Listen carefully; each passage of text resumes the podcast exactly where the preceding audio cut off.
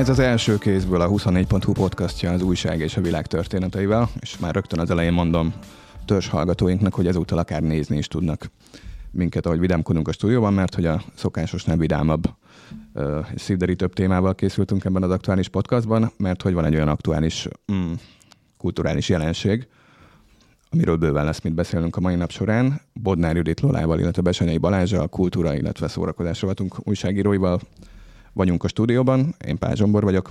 A témánk pedig a Barbie film, amiről Lola cikke kritikája úgy fogalmazott, hogy gyógyír, fricska, őrült, jó buli és az év filmje. Azt osztott, Balázs, hogy az év filmje? Abszolút, és szerintem a legjobb időbe jött. Ugyanis hát még a mozi, az még mindig nyögi a koronavírusnak a, a hatásait. Nagyon rosszak voltak eddig a nézőszámok, és hát a Barbie olyan számokat produkált, és egy olyan időszakban jött, ami tényleg fontos volt. Tehát olvastam egy kutatást, azt hiszem, hogy a Washington Post adta ki, hogy például a fiatal lányoknak az én képe, meg az önbizalma, az gyakorlatilag annyira mélyen van, hogy kellett valami, amivel így megpróbálják irántani őket. Nyilván nem ez volt az alapvető cél, de ezen is tudott segíteni a Barbie-nek a filmje. Ha már fiatal lányok, Lola azt mondta, hogy a cikk megjelenése óta az a visszatérő olvasói kérdés, hogy hány éves lány vagy bármilyen nemű gyermekeket lehet rávinni. Szerinted mi a belépőkor hozzá? Hú, hát ez nagyban függ attól, hogy mennyire, nem tudom, okos a gyerek, meg, meg mondjuk mennyire volt már bevezetve abba, hogy egyáltalán végigüljön egy mozifilmet. De tőlem valaki kérdezte, hogy az öt éves lányát elviheti-e, és mondtam neki, hogy ha végigbírülni egy filmet, akkor szerintem nyugodtan, legfeljebb ő kevesebb poént fog érteni, mint az anyukája, vagy az apukája.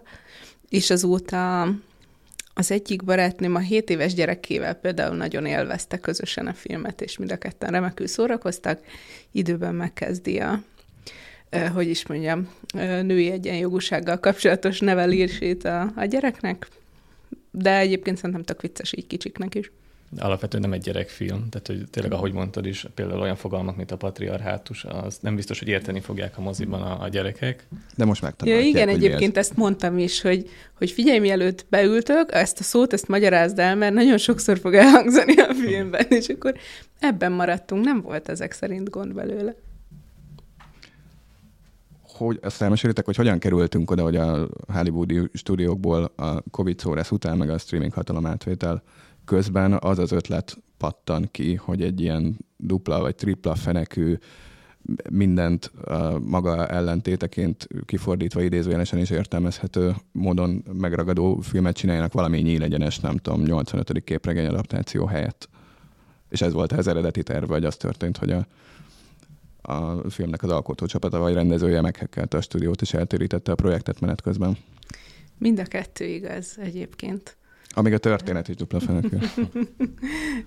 Hát a hajnaláról ennek a sztorinak lesz fog tudni többet, de amúgy ez egy nagyon-nagyon régóta, hát ha nem is készülő, de legalábbis a, a mat elvágyai között szereplő történet, és ugye már volt több Barbie kapcsolatú film, csak azok nem teljesen ilyen formátumok, meg, meg nem élőszereplősek, meg nem tudom.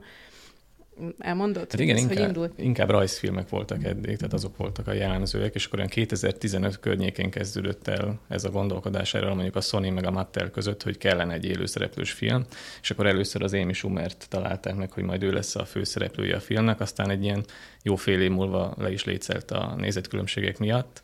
Mondjuk azt néztük volna. Igen, tehát az, az is, is egy más típusú igen, film lett volna, mint a mostani.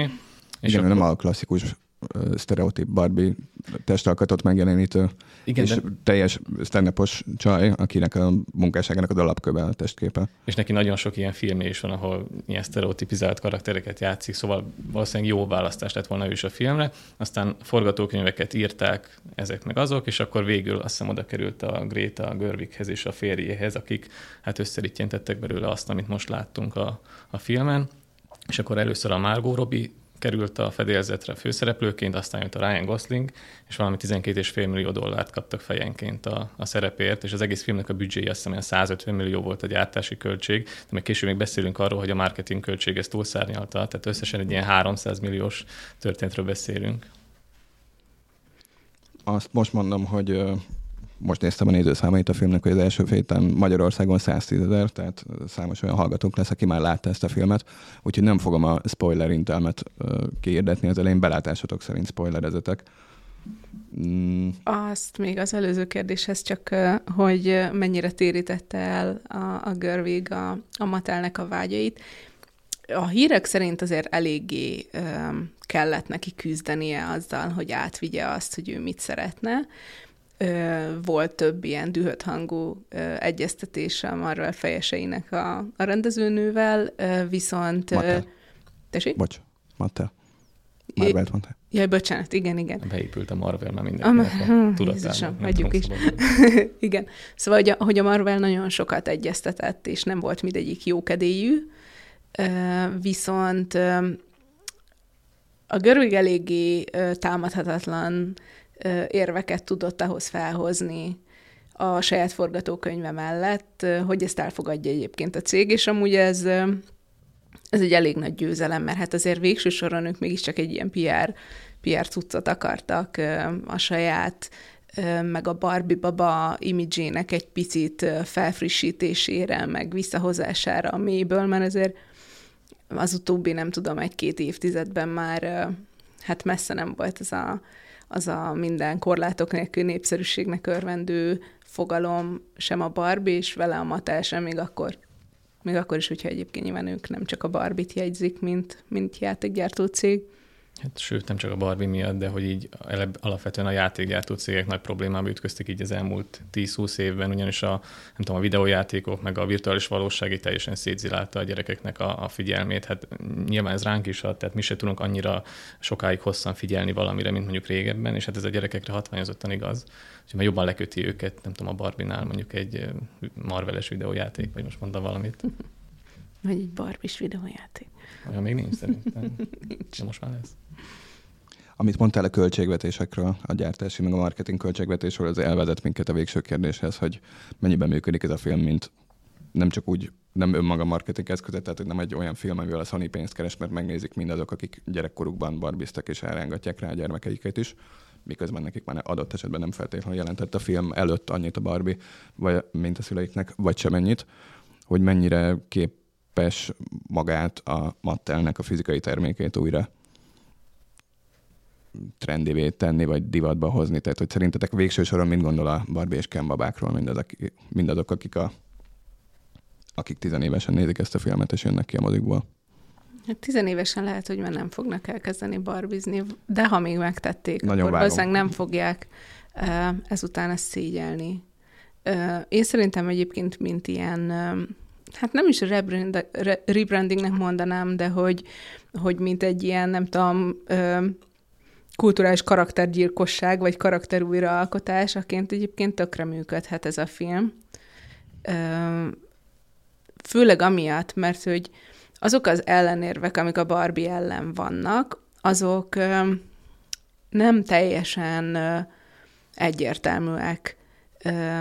És egy csomó olyasmit olvastam, nagyon sok ilyen fanblogot követek, és egy csomó helyen írják azt, hogy, hogy igazából a problémák, amiket a Barbie-val szemben megfogalmaztunk, az nem feltétlenül a usereknek a problémái, hanem hogy ilyen kívülről ráépített, ilyen tudományoskodó média fejtegetések, miközben És, és mondjuk sokkal kevésbé szól a Barbie, a, a Barbie-nak a testalkatáról, mint mit tudom én, a karrier lehetőségeiről, amik ugye végtelenek, és így tovább. Szóval szerintem emiatt, hogy, hogy mindig volt egy ilyen kételkedés abban, hogy igazából most jogosan haragszunk erre a jelenségre, vagy, vagy, vagy tök, tök nyugodtan játszhat ezzel egy kislány, vagy egy kisgyerek, és nem lesz belőle baja.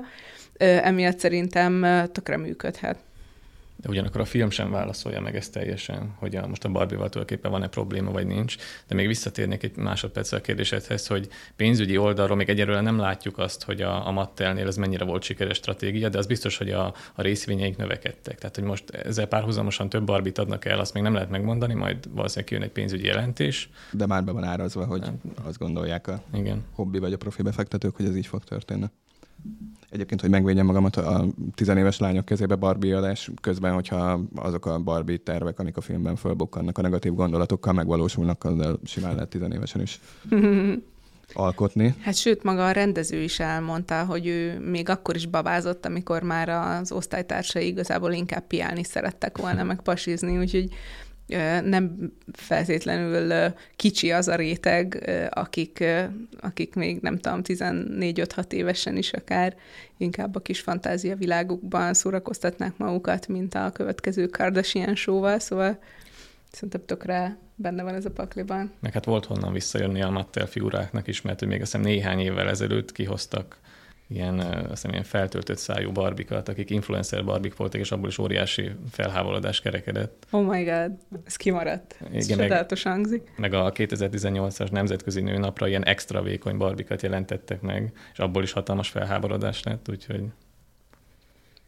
Igen, egyébként szerintem nekik nagyon kellett egy olyan külső szem, mint a Greta Gerwig, aki nem csípőből utálta a márkájukat, de azért eléggé tudatos volt nőként ahhoz, hogy, hogy felhívja olyan problémákra a mattának a figyelmét, amikre ők lehet, hogy már teljesen vakok, és egyébként ez az influencer Barbie, meg igen, a csontsovány nőnapi Barbie azért eléggé árulkodik arról, hogy nem teljesen látják már azt a világot, ahova ők ezeket a babákat gyártják. Egyébként ezt a filmben szépen meg is éneklik, hogy természetesen felnőtt negyven-ötvenes férfiak döntenek Barbie ügyi kérdésekben, ami így azért vicces, mint hogy nem teljesen ők a célcsoport.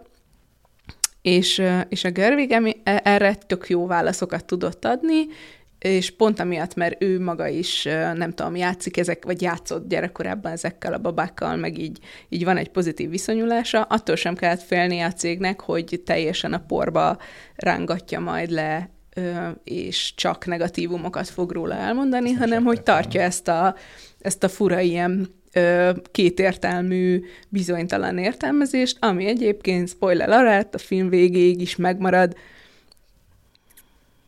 Akkor arra a kérdésre se fogunk tudni válaszolni, hogy akkor ez most egy feminista, vagy egyszerre feminista, de azért feminizmus kritikus film is.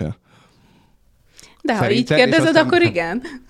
Ha így kérdezed, akkor, akkor igen, egyszerre feminista és kritikus a feminizmus, nem tudom, extrém formáival szemben. Igazából majd biztos ezt mindenféle tudósok vastagon kielemzik, de én nekem egy kicsit olyan érzésem volt, hogy ugye a film az csavar egyet a történeten, és eléggé fontos szerepet ad Kennek, a főszereplő Kennek és az összes többi Kennek, mert ugye itt mindenki Ken, és mindenki Barbie, és, és azokkal a túlkapásokkal, ahogy, ahogy ők elkezdik ott, nem tudom, a hatalmat átvenni, illetve egyébként azokkal a túlkapásokkal is, ahogy előzetesen Barbie Land működik ebben a, ebben a végtelen matriarhátusban, ahol így minden girl power, minden rózsaszín és minden este csajbuli van, ezzel pontosan az összes ilyen izmusnak a szélsőségéről is ö, szó esik, és ö, közben meg mégiscsak arra megy ki a játék, hogy hát ö, nem értük még el azokat a célokat, amiket a Barbie-val kitűztünk, nincsen ö, női egyenjogúság, ö, és egyelőre még ö, nem utazhatunk feltétlenül a Marsra, és lehetünk, nem tudom... De oda a férfiak sem egyébként. Ja, hát mondjuk ez igaz, de hogy...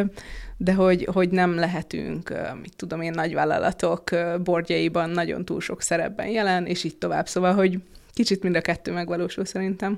Hát abszolút a való életből merítkezik a Gerwig, mert hogy felmerül ez is, szerintem a film kapargatja ennek is a, a fontosságát, hogy a, hogy a nők még mindig viszonylag több viszontagságnak vannak kitéve az ilyen munkáltatói piacon, mint mondjuk a férfiak, és ezt, ezt próbálják így megmutatni a filmen belül is, de végülis az a, az a főüzenet szerintem, hogy sem a patriarhátus, se a matriarhátus nem működik, tehát önállóan. A Piers Morgan mondta ezt, az, az ismert brit újságíró, hogy szerintem ezért nagyon rossz üzenet a film, mert az, azt próbálja közvetíteni, hogy a matriarhátus az, ami működhetetlen. Teljes nőuralom, ami Gerwig szerint működik a filmben. Na, én Na? szerintem ebben ő téved, Lesz, hogy, hogy, téved. hogy erről beszélne Persze. a Gerwig, mert hogy pontosan, pontosan az derül ki, hogy hogy végső soron a Keneknek tök rossz volt, igen. Ö, majd átvették a hatalmat, azután ma, ö, rossz lett igen. a Barbiknak, és egyébként a Keneknek is, ami ugye egy fontos emlékeztető arra az aprócska tényre, hogy amúgy ezek a rendszerek valójában mind a két Persze. felet nyomorultá teszi. Igen, igen, és egy ilyen összefogás működik tulajdonképpen. És igen, és, és, és hogy, hogy a végkicsengés, ez mégis erről uh-huh. szól, hogy,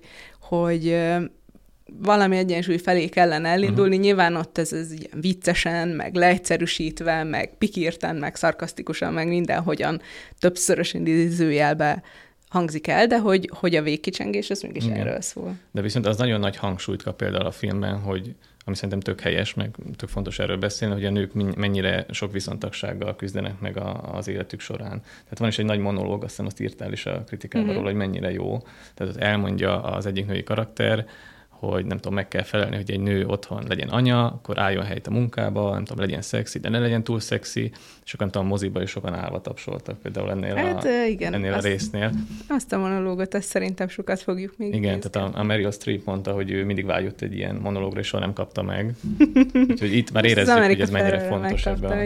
Igen, ez egy nagyon fontos pont. Én kicsit sajnálom, hogy abban a teremben, ahol én néztem a filmet, nem volt tapsorkán, mert én csendesen némán közben így tapsikoltam. Gyönyörű volt. Ha. Hát neked kellett volna elkezdened. Ha már említetted Piers Morgant, ő nem az utolsó ismert uh, fehér férfi, akinek hm. nem jött át a filmnek az üzenete, vagy máshogy jött át a filmnek az üzenete, hiszen azért is egy aktuális podcastban való fontos popkulturális jelenségű, mert hogy elérte a minden popkulturális jelenségeknek az egyik lehetséges maximumát, hogy republikánus politikusok habzanak körülötte. Ott mi történik?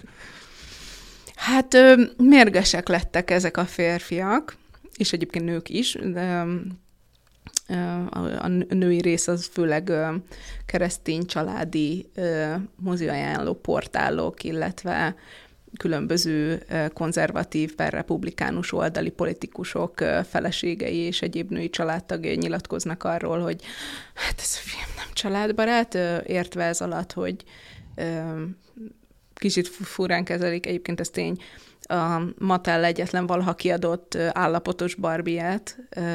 Ilyen fő poén forrása az egész filmben. Hát, i- igen, ő egy ilyen, egy ilyen visszatérő poénnak van szegény kitéve, meg hogy úgy a Barbie által elérhető életcélok között pont történetesen az anyaság az nincsen kidomborítva, vagy, ne, vagy szerepeltetve se igazából.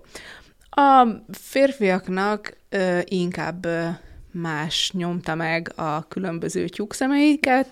Öm, hát a leg, leggyakoribb visszatérő érv az három dolog, a Barbie film férfi ellenes, esetleg konkrétan férfi gyűlölő, a Barbie woke propaganda, illetve a, a, a Barbie az egy ilyen uh, el em bé té kú uh, propagandafilm. Pedig éppen meg akartam nyugtatni a magyar kormány soraiból lesz a podcastot hallgató, hallgató népes tábort, hogy az nincsen benne, ez hol van benne? Ö, nincsen benne.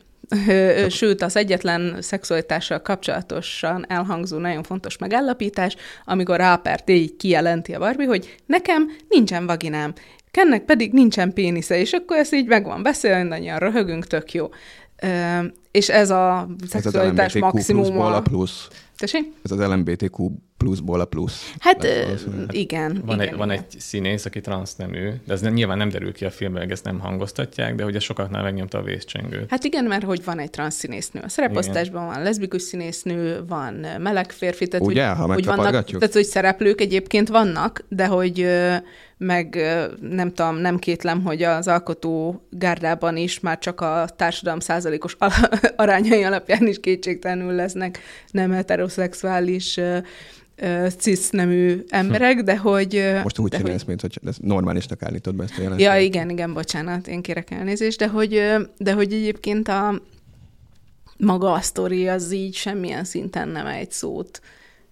Nem, hogy a homoszexualitásról, a heteroszexualitásról sem. Tehát ez egyszerűen nem téma, nem sőt az egyetlen nem. poén, az, vagy el is hangzik egy poén már a trailerben is, amikor így a Ken szeretné ott tölteni Barbie-nál az éjszakát, és így néznek egymásra, hogy jó, de mit csinálnánk? Hm, fogalmunk sincs. Tehát, hogy nem tudom, nehéz, nehéz ezt ebbe belecsomagolni, de pusztán amiatt, hogy van egy transz színésznő a filmben az egyik ilyen republikánus megmondó ember egyenesen úgy fogalmazott, hogy a transzmaffia rátette a kezét a Barbie filmre, ami de, nagyon szórakoztató. Az a videó az nem is került volna annyira a figyelem középpontjába, ha mondjuk a Fox News nem ír róla, akik általában azért minden lehetőséget megragadnak, hogy a, a transz embereket így a földbe döngöljék, meg hogy így a létezésüket így megkérdőjelezzék. És hát egy ilyen, úgy állították be azt a videót, hogy ez ilyen erkölcsi ellenpólusa a fertő Barbie filmnek, és ott a, nem tudom, az az illető fel is gyújtja a Barbie babákat a, ja, a videóban. Ez egyébként nagyon beszédes ö, ö, a, azzal kapcsolatosan, hogy mennyire, mennyire ilyen sértett hisztis kisfiúvá tudnak változni ezek az egyébként sikeres, meg lett felnőtt férfiak, valamiért ennek a filmnek a hatására, de tény, hogy ennek a, az a Ben Shapiro videója, igen, akiről, a, a, amit most említesz, aki azzal kezdi a, a videóját, hogy felgyújt egy Kent, meg egy Barbie-t, majd kidobja őket a kukába, és így nagyon ügyes vagy, majd negyvenhárom percen keresztül ö, ö, hosszasan dühöng a film ö, vélt vagy valós problémáim. Hát igen, mert ők Barbit egy ilyen, nem tudom, egy cisznemű, fehér nőnek képzelik el, és minden, ami ezzel ellentétes, vagy egy picit másabb, azt csorbítja az ő világképüket, és akkor ennek hangot kell adni. Így van, de egyébként valószínűleg pont ez, emiatt is fájt nekik ez ennyire, mert hogy amúgy ebben igazuk van, tehát a Barbie egy cisz heteroszexuális fehér szőkenő. Tehát, hogy És, és Margot Robbie is az a filmbe, tehát hogy a... Hát és így van, és Margot Robbie-nak a, is eléggé sztereotipikus a kinézete, nem csak a igen. karaktere. Viszont a filmben, tehát minden más női karaktert ugyanúgy Barbie-ként emlegetnek. Tehát nem az van, hogy nem tudom, Barbie barátnője, hanem mindenkit egy Barbie-ként kezelnek. Most teljesen mindegy, hogy az illető ázsiai, vagy fekete, stb. Mindenki Barbie. És ez nyilván tudatos volt szerintem Persze. a Görvigéktől. Csak annyit vetnék közben, hát ha segítek megmagyarázni valamit a világból, hogy a, ahogy a homofóbia mögött ott van a látás, homoszexualitás egy csomó esetben nyilván a túltort erőszakos patriarchátus mögött is sebzett lelkű kisfiúk vannak, akik ezt egy, nem állítom, hogy minden esetben, de bizonyára lehetne erre is sikeresen példát hozni. Micsoda döbbenetes új információt osztottál meg. Valójában nem is neked akartam mondani. Igen, de egyébként szomorú ez, és, és én... Még, még nem érte el a tudatom küszöbét ez az egész republikánus ö, ö, problémázás, de már akkor is olvastam, hogyha ennél kevésbé hisztérikus hangnemben, de, de tényleg ilyen sértett kisfiúknak hangzó ö, szakmai cikkeket, vagy, vagy rendes filmkritikákat, ahol így, így láttam, hogy, hogy ennek, a, ennek a pasinak itt most valami megnyomta azt a gombját, ami, amitől nem ő érzi magát rosszul, hanem benne az a kisfiú, akinek valami épp ott fáj, és így ezt tökre tiszteletben tartom, tekintélyes lélektani ismeretekkel ezt így nem lehet figyelmen kívül hagyni, csak amikor ez elkezd ennyire túltoltani, így a felszínre törni, abban tényleg van némi komikum, és egyébként az amerikai sajtónak a független, vagy ha úgy tetszik, liberális oldala őrült jól szórakozik ezen. Tehát, hogy ők, ők inkább abból az irányból írnak erről cikkeket, hogy ha-ha-ha, ezek a pasik most izé, micsoda hiszti fesztivált szerveznek, és hogy és ez milyen kínos, és nagyon-nagyon remekül szórakoznak rajta. Minden Európából szerintem egy kicsit hűvösebb feje is rá tudunk erre nézni. Hát meg ott a Ted Cruz, az is a republikánus szenátor, és hát ő kínai propagandát vélt felfedezni egy ilyen rajzolt gyerek térkép miatt a filmben.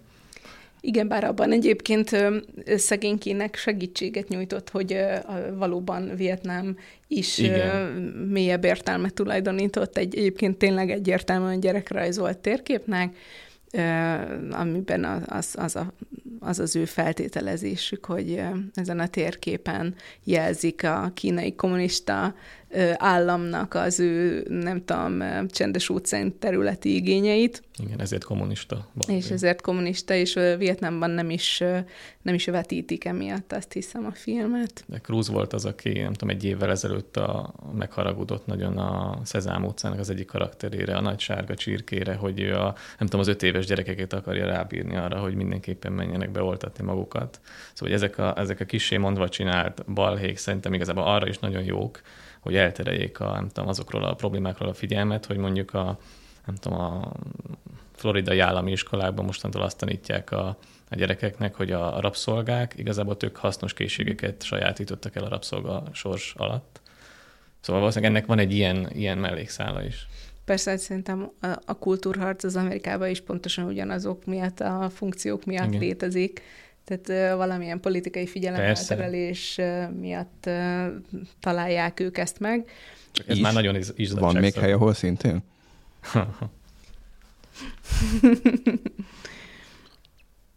Itt inkább egyébként az a különleges, hogy mennyire nem tudják, hogy mihez kapjanak. Tényleg, a, amiről te is írtál, ez a Margot Robbie egy közepes csaj. És ugye ez, ez az egyik érv. Tehát, hogy sok, sok baj van a Barbie filmmel, ugye, mint mondtam, tehát buzi lobby, férfi ellenes vók, és mit tudom én, mi minden baja van, és többek között mm. ez, hogy amúgy Bar- Margot Robbie nem is olyan jó csaj. Szóval kicsit, kicsit ez a próbáljunk meg bevetni minden érvet, valami hát, ha majd így működni fog. De azt is lehetőleg a nőkkel szemben, mert hogy a Ryan Goslingot nem kezdik ki. Ja, hát igen. Igen, igen. Pedig. A Ryan Goslinggal inkább ez egyik... ennek a női pol- politikus feleségnek, mint Ginger Gertz, azt hiszem ez, ez a neve ennek a hölgynek, és hogy ö, azt, azt emelte ki, hogy ö, csalódáskeltően alacsony a tesztoszteron szintjek ennek. Heregolyók nélkül. Akinek nincsenek nemi szervei, tehát a tesztoszteron kiválasztás némiképpen nehezített az ő esetében. Az van valószínűleg csekélyszámú hallgatónk kedvére, akik tényleg még egy képkockát csináltak ebből a filmből, nem hogy az előzetesét, vagy a filmet magát. Mondom, hogy hát mint egy óriási Barbie ház, úgy ábrázoltatik Barbie World, tehát olyan, mint egy mozgóképregény tulajdonképpen, és ilyenszerű eszközöket is alkalmaznak, amikor mozgatják őket, tehát tényleg annyira csiricsári és gécses az egész, hogy ha Wes Anderson látta, akkor ő mostantól csak fekete-fehérben fog lassan kitartott természetfilmeket forgatni, mert megverték a saját pályáján nagyon csúnyán. És uh, ugye a körülötte gerjesztett, aztán szerintem egy ponton már öngerjesztővé váló marketing kampány is arra épített, hogy a ironikus összekacsintással ebbe beleállnak színészek is, nézők is, kiöltözés van a bemutatóra, kiöltözés van a sima vetítésekre, és például a a, a fő Barbie-t játszó Margot Robbie uh, annyira method actingben van, hogy ő azóta is a filmmel kapcsolatos promó eseményeken Barbie-ként öltözve jelenik meg.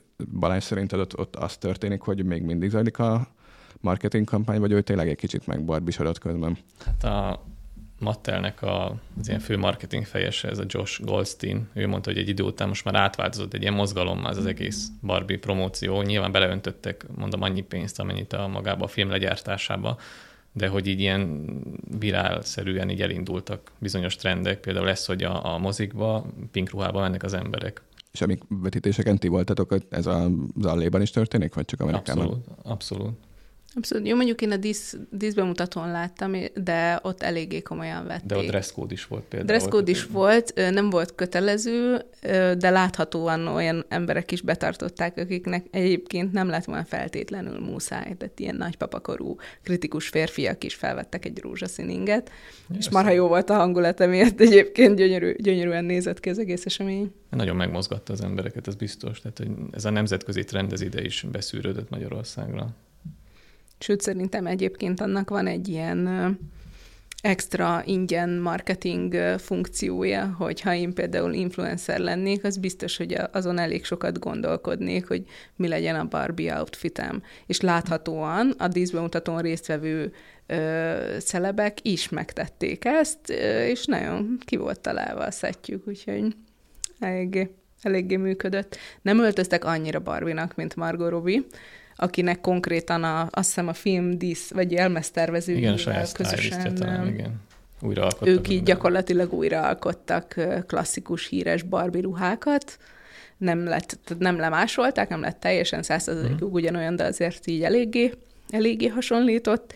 És hát mivel a Barbie szerepére a Margot Robbie egyébként is egy eléggé jó választás, hmm. mert hát, hogy így tényleg úgy néz ki, mint egy Barbie baba, emiatt ezek az outfitek azért nagyon működtek is.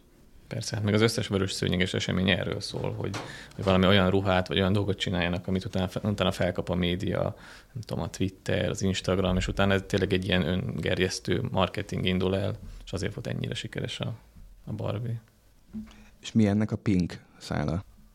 Ez, ez évekkel ezelőtt kezdett visszakúszni így a, a divatvilágba, ez a Barbie-kor nevezetű jelenség. A, ez a Barbie rózsaszín.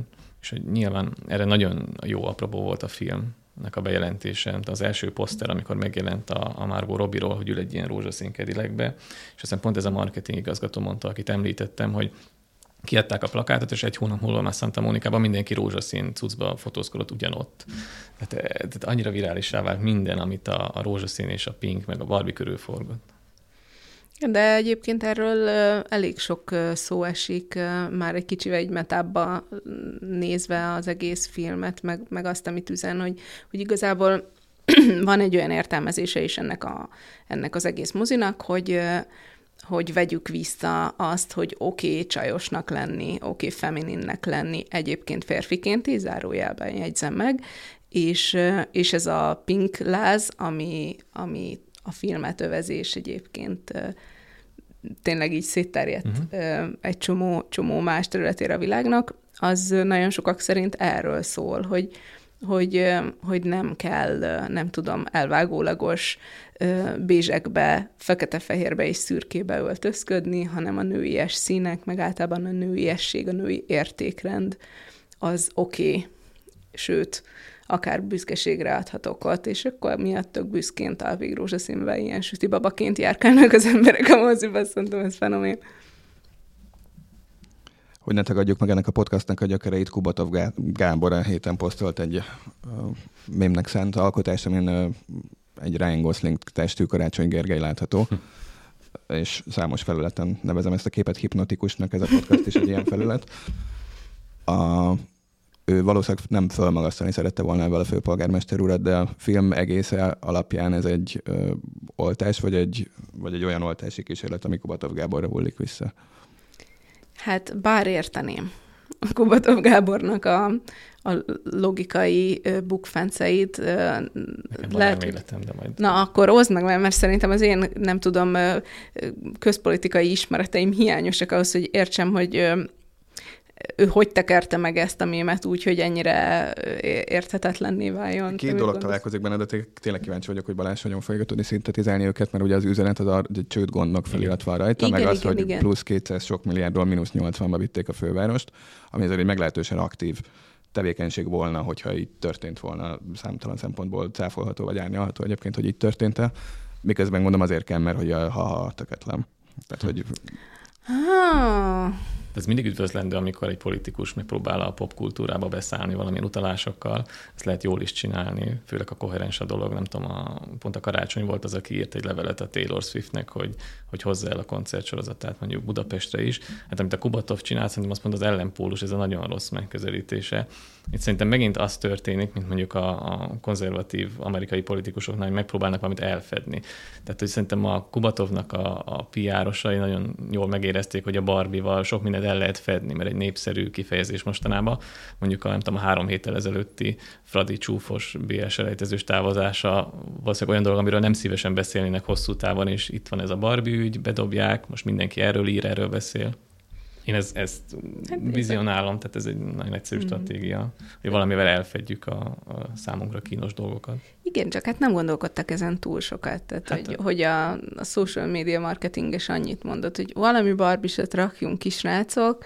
Üm, ugye egyébként ez a keret fotó, ez elérhető, tehát a this Barbie is, és akkor ezt a mondatot valahogy be lehet fejezni, az, az így, nem tudom, mindenki csinálhat ilyen profilképet magának, tehát ez nem kell egy különösebb Photoshop bajnoknak lenni. Csak hogy, hogy ezek szerintem pont akkor működnek, hogyha megtalál egy pontot, ami miatt ez működik. És biztos vagyok benne, hogyha üldögélne egy kicsit, nem tudom, három-négy ember, egy picivel, hát hogy is mondjam, élesebb politikai humorral probléma nélkül tudná egy egyébként találó, ténylegesen humoros és igaz poént akár a Karácsony Gergely száma, ö, nem tudom, kontójára készíteni ebből a jelenségből. Szerintem Kubatov Gábornak itt nem sikerült. A meggondolatlan kijelentésekben nagyon jók, mert a Fradi meccs előtt is kiírták, hogy akkor a Ferőeri csapat az nem ellenfél, és majd a következő körben már mással találkozunk, aztán látjuk, mi lett a végén. Igen, de egyébként maga az, hogy, hogy Kenhez hasonlítja a, a polgármester urat, az nyilván egy oltás, tehát hogy Ken nem a, nincs a helyzet magaslatán ebben a filmben. finoman szólva. Ennek nem? ellenére nagyon fontos társadalmi változások okozója, szóval, hogyha innen nézem, akkor igen, lehet, hogy Kubatov akaratán kívül gyakorlatilag megdicsérte a karácsonyt, hiszem. Az én olvashatom ez, és ugye akkor egy maszkulin kérdéssel zárhassam, visszatérek az előző kérdésemre, hogy a tökéletlen Ken, akiből aztán túltolt Ken lesz, a film során a végén megérkezik valamilyen élhető helyre, vagy ő végig egy őrült mellékszereplő marad? Megérkezik egy élhető helyre, de hogy hova, azt nem szeretném leleplezni, mert egy fontos tanulsága a filmnek. Amely marketing kampányának így mi is a részévé váltunk. Köszönöm szépen, hogy jöttetek. Gyertek legközelebb is. Köszi.